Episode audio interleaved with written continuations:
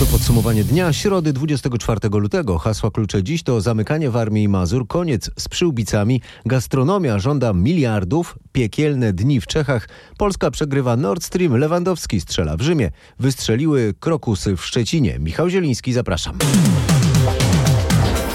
Minister zdrowia potwierdził, że od soboty w całym kraju będzie obowiązek zakrywania nosa i ust maseczką. Zabronione będzie korzystanie z szalików, chustek i przyłbic. Poziom restrykcji pozostaje bez zmian, z wyjątkiem warmińsko-mazurskiego. W tym województwie galerie handlowe, kina, teatry i baseny zostaną od soboty zamknięte, a dzieci z klas 1 do 3 wracają od poniedziałku do nauki zdalnej, ogłosił Adam Niedzielski. Poziom regulacji, z którym mamy do czynienia, został utrzymany w całym kraju, oprócz województwa warmińsko-mazurskiego. W województwie warmińsko-mazurskim e, chcemy wprowadzić e, regulacje dyscyplinujące, które e, w zasadzie w drugim kierunku wprowadzaliśmy w ostatnim czasie, czyli po pierwsze chcemy, żeby nauka w klasach 1-3 wróciła do trybu zdalnego, żeby galerie, sklep, galerie, muzea, kina, również inne miejsca użyteczności publicznej e, niestety zostały z powrotem e, zamknięte. Również te nasze obostrzenia dotyczą i hoteli, i muzeów, galerii, kin, teatrów, czyli tego wszystkiego, co ostatnio w kraju było otwierane, również kortów czy, czy, czy basenów. Także województwo warmińsko-mazurskie jest właśnie tą jedną szesnastą kroku, który wykonujemy wstecz. Mówił minister zdrowia, a co na to mieszkańcy Olsztyna? Galerie myślę, że jak najbardziej mogą być zamknięte, bo mi to nie przeszkadza. Nie jestem osobą, która nadto używa tej części akurat Olsztyna, ale klasy 1-3 i szkoły zamknięte to jest po prostu strzał w kolano. Właśnie idę do galerii, żeby oddać bluzkę, bo później nie dam rady. Muszę Będą kolejki pewnie do sklepów. No tak myślę, że pod koniec tygodnia na pewno. Patrząc po znajomych, przestrzegają wszyscy tych obostrzeń? Biorąc pod uwagę, że w tym rejonie tych e, zachorowań jest jednak e, spory wzrost, no to zaczynają tak trochę jedno na drugie może patrzeć. Z mieszkańcami Olsztyna rozmawiał nasz reporter Piotr Błakowski, a w Polsce poprzedniej doby odnotowano ponad 12 tysięcy zakażeń, to 40% więcej niż tydzień temu. W stosunku do liczby mieszkańców warmińsko-mazurskiem jest rzeczywiście ponad dwa razy więcej zachorowań niż wynosi średnia dla całego kraju. E, dlaczego jest ich aż tak dużo? Wpływ na to może mieć m.in. brytyjska bardziej zaraźliwa możliwa odmiana koronawirusa, zakłada wojewódzki inspektor sanitarny Janusz Dzisko. Ja myślę, że na to składa się kilka e, przyczyn, ale dwie podstawowe to pierwsza rzecz, dosyć już mamy izolacji, kwarantanny, w związku z tym ogromne poluzowanie i niezrozumienie tej, tej w sumie dramatycznej sytuacji. I bez wątpienia obecność e, mutacji wirusa e, sprzyjającym szybkości szerzenia się zakażeń jest też elementem takim, który determinuje takie wysokie wyniki. Rząd wprowadza również kwarantannę dla wszystkich wjeżdżających do Polski z Czech i Słowacji. To będzie dotyczyło również kierowców ciężarówek, poinformowało Ministerstwo Zdrowia. Krzysztof Berenda o tym, kto nie będzie musiał przechodzić kwarantannę. Po pierwsze z kwarantanny będą zwolnione osoby, które otrzymały już dwie dawki szczepienia. Niestety wielu kierowców to nie dotyczy, bo nie są przecież w priorytetowej grupie szczepień. Oni mogą skorzystać jednak z innego wyjątku. Warunkiem zwolnienia z tej kwarantanny jest przedstawienie negatywnego testu wykonanego E, w ciągu ostatnich 48 godzin. W innym przypadku będzie obowiązywała e, kwarantanna. Tak mówi minister zdrowia Adam Niedzielski. To dla transportowców będzie dużym utrudnieniem. A rząd wspomnianych Czech w nadchodzących godzinach ma na kryzysowym spotkaniu zdecydować o wprowadzeniu dodatkowych obostrzeń. Czekają nas piekielne dni, ostrzegł premier Andrzej Babisz. Wczoraj odnotowano w Czechach ponad 15 tysięcy przypadków nowych zakażeń. Biorąc pod uwagę liczbę mieszkańców, to ponad trzy razy więcej zachorowań niż w Polsce. Izba Gospodarcza Gastronomii Polskiej chce przed sądem domagać się odszkodowań od Skarbu Państwa dla właścicieli restauracji i kawiarni. To będzie największy pozew zbiorowy w powojennej Polsce, zapowiada prezes Izby Jacek Czauderna. W popołudniowej rozmowie w RMF FM mówił o staraniach o kilkanaście miliardów złotych. Na pewno będzie bardzo dużo przedsiębiorców, którzy przystąpią do pozwu. Na chwilę obecną mamy już kilkuset przedsiębiorców, którzy do pozwu zbiorowego przystąpili.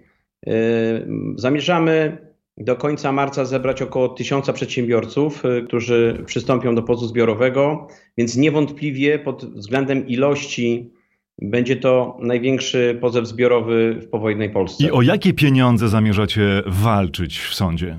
Pierwszy etap pozwu to jest generalnie uznanie co do zasady niekonstytucyjności zamykania y, branży gastronomicznej. Jeżeli y, wygramy ten pierwszy proces w sądzie, wtedy każdy przedsiębiorca przygotuje kalkulator wyliczenia straty. O jakich pieniądzach mówimy? No mogą być to kwoty idące w miliardy złotych. Ja myślę, że branża gastronomiczna w grupie przedsiębiorców wykluczonych, czyli tych przedsiębiorców, którzy otworzyli swoje biznesy tuż przed pandemią i przedsiębiorcy, y, można powiedzieć, pominięci teraz y, poprzez manipulację y, klasyfikacją działalności gospodarczej, mówię tutaj o tarczy PFR2, to też jest kilkanaście tysięcy przedsiębiorstw, którzy nie mogli liczyć na żadną pomoc w tym drugiej subwencji Państwowego Polskiego Funduszu Rozwoju. Mówimy o kilkunastu miliardach złotych. Cała rozmowa Marcina Zaborskiego z prezesem Izby Gospodarczej Gastronomii Polskiej Jackiem Czauderną jest do posłuchania i obejrzenia na rmf24.pl. Dwa ostatnie tygodnie dały branży narciarskiej i noclegowej w zimowych kurortach nieco oddechu, przyznaje Sylwia Groszek z organizacji Polskie Stacje Narciarskie i Turystyczne. Dodaje jednak, że to i tak tyle co nic. Rozmawiał z nią Bogdan Zalewski. Zdecydowanie to jest kropla w morzu potrzeb. My już dawno mówiliśmy, że e, teraz otwarcie nas na dwa tygodnie. Proszę pamiętać, że niektóre stacje dopiero teraz ruszyły. Nawet są takie stacje na Podhalu, które właśnie dopiero teraz rozpoczęły działalność 11, przepraszam, 12 lutego, czyli dwa tygodnie to jest, to jest nic. My musimy zarobić e, w przeciągu 90 dni, bo tak średnio trwa sezon zimowy, na cały rok. Więc e, statystyki są proste i wyliczania również. Ja, ja, muszę, ja muszę się pani przyznać i słuchaczom, że ja deski odłożyłem Dekadę, te, dekadę temu. A ile, ile, mówiąc tak poważnie już teraz, ile potrwa sezon? Jak pani to ocenia? I jak długo jeszcze pojeżdżą narciarze? Nie będę wróżyła z fusów. Chodzi panu o to, czy nas ponownie zamkną, czy nie. No to od to was prawda. wiemy, że ponoć nie. Jeśli ponoć nie, to to myślę, że spokojnie dwa tygodnie jeszcze pojeździmy na takich terenach pozagórskich, a być może nawet dociągniemy do e, Wielkanocy, ale tutaj nie chciałabym przesądzać, bo e, tego tygodniowe zwyżki, e, zwyżki temperatur no, różnie wyróżą. No, oby ta Wielkanoc była nie tylko z koszyczkiem, ale także z kijkami w dłoniach. Z Sylwią Groszek z organizacji Polskie Stacje Narciarskie i Turystyczne rozmawiał nasz dziennikarz Bogdan Zalewski. Ani koszyczków, ani kijków. W święta takiej ewentualności nie wyklucza dr Grażyna Cholewińska-Szymańska ze Szpitala Zakaźnego w Warszawie. Jest duże prawdopodobieństwo, że święta wielkanocne będą wyglądały tak jak ubiegłoroczne że będą też ograniczenia kontaktów z najbliższymi i będą ograniczenia w przemieszczaniu się.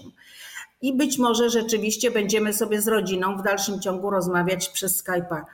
E, natomiast e, no, co będzie dalej, bo staramy się jednak realizować te szczepienia zobaczymy w jakim tempie będziemy to, mm, będziemy to zwiększać tą populację zaszczepionych. Jeżeli do maja uda się zaszczepić no, dość pokaźną liczbę ludzi. Do tego doliczyć trzeba milion sześćset osób, którzy mają naturalne przeciwciała po przechorowaniu.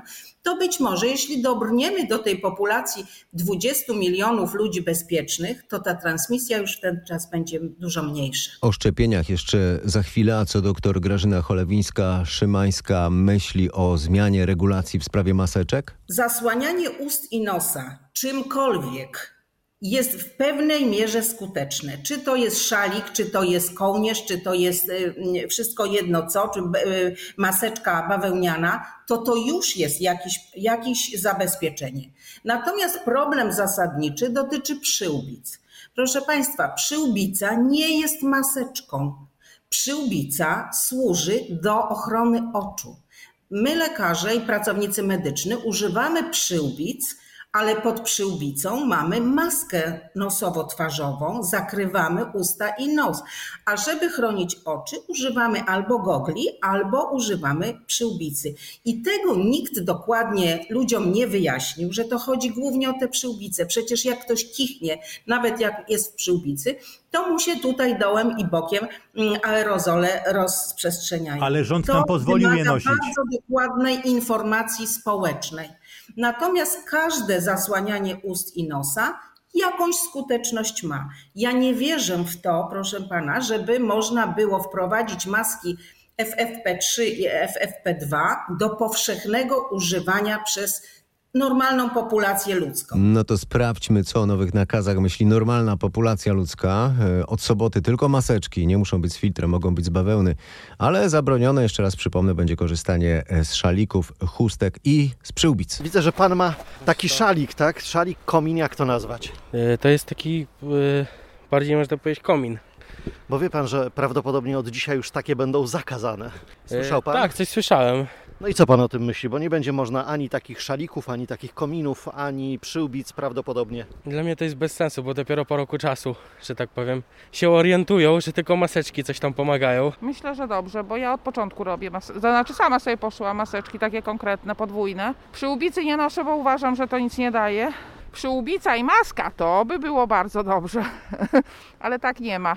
Szalik, szalik to zakładają ludzie, którzy nie noszą maski. W ostatniej chwili, jak wchodzą do sklepu, się zakrywają, tak uważam. Pan ma przyłbicę, a prawdopodobnie od dzisiaj e, rząd ogłosi, że... Prawdopodobnie. No i co pan myśli o tym? No jestem wkurzony. Jestem wściekły po prostu na to. Uważam, że jakiś kacyk naściągał dziadostwa z Chin i teraz trzeba to dziadostwo sprzedać, żeby ktoś na tym zarobił. Ale myśli pan, że pan jest bezpieczny w tej przyłbicy? No nie mniej niż pan w swojej masce. Jako, jako takiego bezpieczeństwa stuprocentowego to w życiu nie osiągniemy tym sprzętem, który teraz posiadamy. Tak czy inaczej. Z przechodniami w Lublinie rozmawiał nasz reporter Krzysztof Kot. A teraz w podsumowaniu dnia o tajemniczej mgle pokowidowej. Wielu ludzi, którzy przeszli infekcję, skarży się na otumanienie, które e, powoduje choćby dotkliwe problemy z pamięcią. Neurolog dr Szymon Gacek w szpitalu powiatowym w Zawierciu prowadzi poradnie dla ozdrowieńców. Chodzi głównie o ocenę e, w kontekście badań problemów z pamięcią, tak? czyli wykonujemy pewne testy psychologiczne, które mają za zadanie stwierdzić, czy problem z zapamiętywaniem, problem z odtwarzaniem z pamięci świeżej wynika z organicznego uszkodzenia mózgu, czy jest po prostu wynikiem długiego, mówiąc kolokwialnie, zbierania się pacjenta po, po przechorowaniu. No, oczywiście skala depresji Becka, tak, czy tak zwana organika. No, to są już wszystko takie specjalistyczne e, testy psychologiczne, które mają za zadanie stwierdzić, czy stało się coś złego, czy mamy do czynienia z typowym powikłaniem, czy mamy do czynienia tylko i wyłącznie z sytuacją, w której pacjent potrzebuje dłuższej ilości czasu po to, żeby, e, żeby dojść do pełnego zdrowia. Jak długo pacjenci zbierają się właśnie, jak to Pan określił, po COVID-zie? Różnie. Mamy pełen przekrój problemów po wyzdrowieniu, czyli mm, są to pacjenci albo skąpoobjawowi i bezobjawowi, którzy na przykład e, mówią, że bardzo długo utrzymują się problemy z węchem i smakiem, albo mają jakąś anosmię, albo parasmię. Generalnie odczuwają nieprzyjemne zapachy bardzo długo. Są sytuacje, w których pacjenci nasi po ciężkim COVID-zie Właściwie w ciągu dwóch, trzech tygodni dochodzą do pełnego zdrowia i nie potrzebują konsultacji, a ich troska o własne zdrowie wynika tylko i wyłącznie z konieczności wykonania kontrolnej tomografii klatki piersiowej, żeby ocenić, jak ładnie postępuje proces regresji zmian w, w, i czy nie, nie ma włóknienia w płucach. Te problemy z pamięcią, czy też y, mgła covidowa, to, to mniej więcej o to chodzi, tak? Jak sobie z tym radzić? Jakie są sposoby na to, żeby dojść do sprawności? Myślę, że niebagatelną rolę odgrywa y, to, aby jak najszybciej wrócić do społeczeństwa, aby być aktywnym. Wydaje mi się, że aktywność, y, ciągła stymulacja naszego mózgu poprzez najczęściej powrót do pracy, chociaż wiadomo, że w obecnej sytuacji ten powrót y, do pracy jest utrudniony i często jest to praca zdalna, więc trzeba się aktywizować w sposób czynny kontaktować się oczywiście na bezpiecznych zasadach ze, ze, znajomymi, rozmawiać przez telefon, rozwiązywać chociażby krzyżówki. To są takie proste rzeczy, które my często zalecamy chociażby osobom starszym, którzy zjawiają się w normalnej poradni neurologicznej i mówią o tym, że że mają problemy z pamięcią. Identyczna sytuacja dotyczy zarówno tych osób po 50 roku życia, czyli w tym zwiększonej grupie ryzyka, ale również osoby 30-40-letnie. Wśród moich znajomych i przyjaciół także wielu, którzy przechorowało mm, COVID, zgłaszają mi jako koledze, jako, jako lekarzowi, że zapisują sobie. Mówią, wiesz, kupiłem sobie kalendarz, piszę w kalendarzu. No i mówi, co z tego, jak ja czasami zapominam, gdzie ten kalendarz położyłem. Z doktorem Szymonem Gacekiem rozmawiała nasza dziennikarka Anna Kropaczek. Polsce do tej pory zaszczepiono oboma dawkami ponad milion osób. W sumie podano 2 miliony 800 tysięcy dawek. Na całym świecie 200 kilkanaście milionów. Największy odsetek zaszczepionych ma Gibraltar, 90%. Mieszkańców brytyjskiej enklawy w Hiszpanii otrzymało przynajmniej jedną dawkę, a także Izrael 87%. W podsumowaniu dnia w poniedziałek mówiłem o tym, że dzięki właśnie temu w Izraelu życie zaczyna wracać do normalności, ale tylko dla tych, którzy mają poszczepienną przepustkę. Ważną, uwaga, zaledwie pół roku. Szybko szczepi również Wielka Brytania, gdzie wykonano do tej pory ponad 18 milionów szczepień, co oznacza, że szczepionkę dostało prawie 30% mieszkańców kraju. Coraz więcej wskazuje na porażkę Polski w sprawie Nord Stream 2. Według wywiadowni gospodarczej Eurointelligence administracja Joe Bidena udzieliła cichej zgody na dokończenie budowy gazociągu z Rosji do Niemiec, czemu sprzeciwiała się Polska, Ukraina i co blokował Donald Trump. Wczoraj minister spraw zagranicznych Zbigniew Rau rozmawiał o tej sprawie z sekretarzem stanu Antony Blinkenem. Amerykańska dyplomacja w komunikacie nie wspomina jednak o gazociągu. Więcej na ten temat w moim tekście na rmf24.pl. Polki rodzą pierwsze dziecko dwa lata wcześniej niż europejska średnia. Z nowymi danymi Eurostatu pochodzącymi jeszcze sprzed pandemii w Brukseli nasza korespondentka Katarzyna Szymańska-Borgino. Średni wiek Polki rodzącej pierwsze dziecko to 27,5 roku. Podobnie jest na wschodzie Unii. Najwcześniej rodzą Bułgarki, przeciętnie po 26 urodzinach. Przeciętna dla całej Unii to 29,5 roku, a najpóźniej decydują się na dziecko Włoszki, Hiszpanki i Greczynki. Średnio ich pierwszy poród przypada na 32 rok życia. Czy tak chcą? Trudno nie zauważyć, że w tych krajach jest najwyższe bezrobocie wśród młodych i najwięcej z nich mieszka z rodzicami. Bez nowych tropów zakończył się kolejny czwarty dzień poszukiwań Jana Lityńskiego nad Narwią w okolicy Półtuska. Polityk po raz ostatni widziany był w niedzielę, gdy wszedł do rzeki, by ratować psa. Fakty w sprawie akcji poszukiwawczej zbierał dziś nasz reporter Michał Dobrołowicz. W środę po raz pierwszy w poszukiwaniach uczestniczyli płetwonurkowie, którzy specjalizują się w pracy w warunkach ekstremalnych, w jaskiniach albo tak jak w Półtusku pod lodem. Dodatkowo służby znów przez kilka godzin wykorzystywały kamerę podwodną sterowaną za pomocą drona. Wciąż jedyny trop to znaleziony jeszcze w poniedziałek kaszkiet, należący prawdopodobnie właśnie do Jana Lityńskiego. Policjanci i ratownicy liczą, że wraz z rosnącą temperaturą i topniejącym lodem warunki do poszukiwań z każdym dniem będą coraz łatwiejsze. Mężczyzna ranny w katastrofie śmigłowca w pobliżu Pszczyny został przesłuchany przez prokuraturę. Śledczy mają również przesłuchać kobietę, która przeżyła wypadek. Śmigłowiec rozbił się w lesie w nocy z poniedziałku na wtorek. Zginął w tym wypadku znany przedsiębiorca, yy, który był właścicielem maszyny, a także pilot.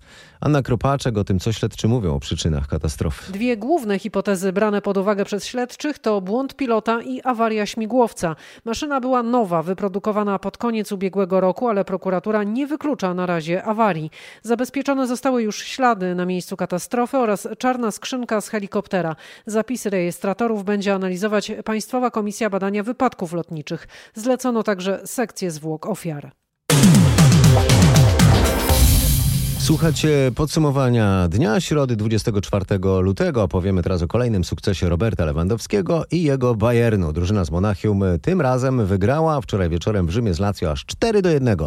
No i mogą się już czuć co najmniej jedną nogą w ćwierćfinale Ligi Mistrzów. Tak, bo Polak otworzył wynik spotkania. Lewandowski trafił do siatki już w dziewiątej minucie, kiedy przedryblował Reinę stojącego w bramce Lazio. Dla kapitana naszej reprezentacji było to już 72 trafienie w Champions League i dzięki temu zajmuje on samodzielnie trzecie miejsce na liście wszech trzech czasów strzelców tych rozgrywek. Kolejne gole dla Bayernu zdobyli Musiala i Zane i samobójcze trafienie zaliczył Acerbi. Honorowe trafienie dla Rzymian na początku drugiej połowy zanotował Korea. Bayern więc jest już po pierwszym meczu niemal pewny awansu do ćwierćfinału. Bramkę dającą wygraną Chelsea zdobył w 68 minucie meczu w Bukareszcie Giroud. Rewanżowe spotkania 17 marca. To Wojciech Marczyk, a dziś Borussia Mönchengladbach podejmie Manchester City, zaś Atalanta Bergamo zmierzy się z Realem Madryt. W obu parach można wskazać wyraźnego faworyta. Tak i są to Manchester City i Real. Atalanta Bergamo jest jednak zespołem bardzo nieprzewidywalnym, a Real w tym sezonie Ligi Mistrzów miał już problemy w fazie grupowej m.in. z Szachtarem Donieck czy Borussią Mönchengladbach.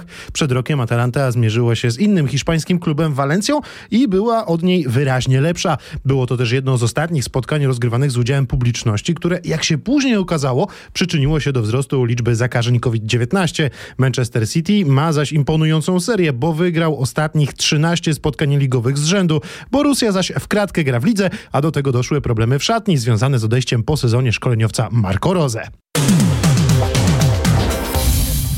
A teraz w podsumowaniu dnia dowód na to, że mamy już koniec zimy. W Szczecinie zakwitły pierwsze krokusy. Tamtejsze jasne błonia każdej wiosny pokrywają się fioletowym dywanem, a ten w całej okazałości będzie można oglądać za kilka tygodni. Pierwsze rośliny już wybiły i kwitną. Tutaj te krokusy wychodzą już. To bardzo charakterystyczne kwiatki tutaj, prawda? No, tak.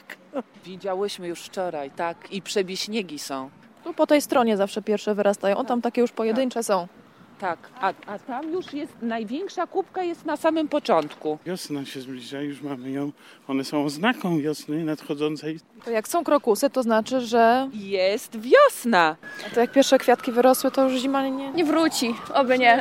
Usłyszała nasza reporterka Aneta Łuczkowska. W ostatnich latach w Szczecinie posadzono kilkaset tysięcy krokusów. Poza jasnymi błoniami rosną również na skarpach wałów Chrobrego i na trawniku w pobliżu wjazdu na trasę zamkową. W Szczecinie było dziś 17 stopni, najcieplej zaś było we Wrocławiu 18. Ja czekałam cały rok, bo ja mieszkałam bardzo dużo czasu we Włoszech, więc polska zima mi doskwiera. To jest pogoda wymarzona dla Pani. Tak, ja już poczułam, że zdjęłam płaszcz, zdjęłam kurtkę, dziecko bez czapki. Super. Tu jest sielanka, U- usnął na huśtawce, na słoneczku. To on śpi? Tak. Czyli maluch śpi, a mama buja. Tak, tak i opalam się troszeczkę, łapię trochę witaminy D. No bardzo mnie cieszy słoneczko i ciepło, dzieci się bawią. Korzystamy z pogody, bawimy się. Ja jestem z wnuczkiem akurat. Synowa odpoczywa, bo jest w ciąży. No A i Pani zabrała malucha na spacer. tak, no taki babci obowiązek. Dzieciaki czekają na słońce, my czekamy na wiosnę. Bardzo często korzystamy tutaj z uroków pobliskiego parku i czujemy się tutaj świetnie. Przychodzimy dokarmiać wiewiórki i proszę zapytać dzieciaki, one cieszycie się, że wyszliśmy do parku? Tak. Co w tym parku można robić? Co wy robicie teraz? Opowiadajcie. Biegamy, szukamy różnych rzeczy. Jest ciepło, no i słonecznie. I przyszliśmy do parku na spacer. Trochę jest gorąco. Równie gorąco ma być jutro. Od maja będzie można na dziko, zgodnie z prawem, nocować w lasach. Lasy państwowe zmieniają właśnie prawo po ubiegłorocznym pilotażu. Zmiany mają być wprowadzone na stałe. Na pewnych obszarach będzie można nawet używać kuchenek gazowych. To mała rewolucja, mówi Anna Malinowska, rzeczniczka Lasów Państwowych. Lasy państwowe wyznaczą specjalne obszary, gdzie miłośnicy nocowania w lesie będą mogli uprawiać swoje hobby bez obaw o naruszenie ustawy o lasach. To jest efekt pilotażu, który odbywał się przez ostatni rok. Jego rezultaty okazały się przełomowe, dlatego postanowiliśmy, że tych obszarów do nocowania na dziko w lesie będzie jeszcze więcej i zostaną one wprowadzone na stałe. Będziemy dążyć do tego, aby w każdym nadleśnictwie taki obszar do nocowania na dziko e, liczył około 1500 hektarów. Rzeczniczka Lasów Państwowych podkreśla, że każdy będzie zobowiązany do skrupulatnego sprzątania po sobie. A krzywy las spod Gryfina w zachodniopomorskiem doczeka się potomstwa. Leśnicy planują posadzić sadzonki wyhodowane z nasion pochodzących z charakterystycznie wygiętych drzew. Na razie zebrane zostały pełne nasion szyszki, mówi Lidia Kmiecińska z Nadleśnictwa w Gryfinie. Zbiór szyszek sosnowych odbywa się zimą. Dlaczego? Dlatego, że szyszki sosnowe w celu uzyskania nasion zbiera się z korą drzew. Zanim otworzą się, a lekkie nasionka zostaną wywiane z tych szyszek przez wiatr. Zbieranie szyszek sosnowych z gleby, z ziemi nie ma zatem żadnego sensu, ponieważ żadnego nasionka tam nie znajdziemy. W związku z tym najczęściej odbywa się to poprzez wdrapywanie się na drzewa i zbieranie szyszek ręcznie w koronach drzew. Jak się Państwo domyślacie, takiego sposobu no, nie jesteśmy w stanie zastosować w krzywym lesie, w związku z tym taka próba zbioru odbyła się przy użyciu specjalistycznego podnośnika. Rozmnożenie krzywych sosen ma ostatecznie wyjaśnić zagadkę nietypowego kształtu drzew i wykazać, czy wpływ na to miały geny, czy ingerencja człowieka, który wygiął młode drzewka. Co się działo w kraju i na świecie, o tym w podsumowaniu dnia codziennie od poniedziałku do piątku. Na razie się żegnam, zachęcam do subskrybowania tego podcastu. Do usłyszenia, do jutra.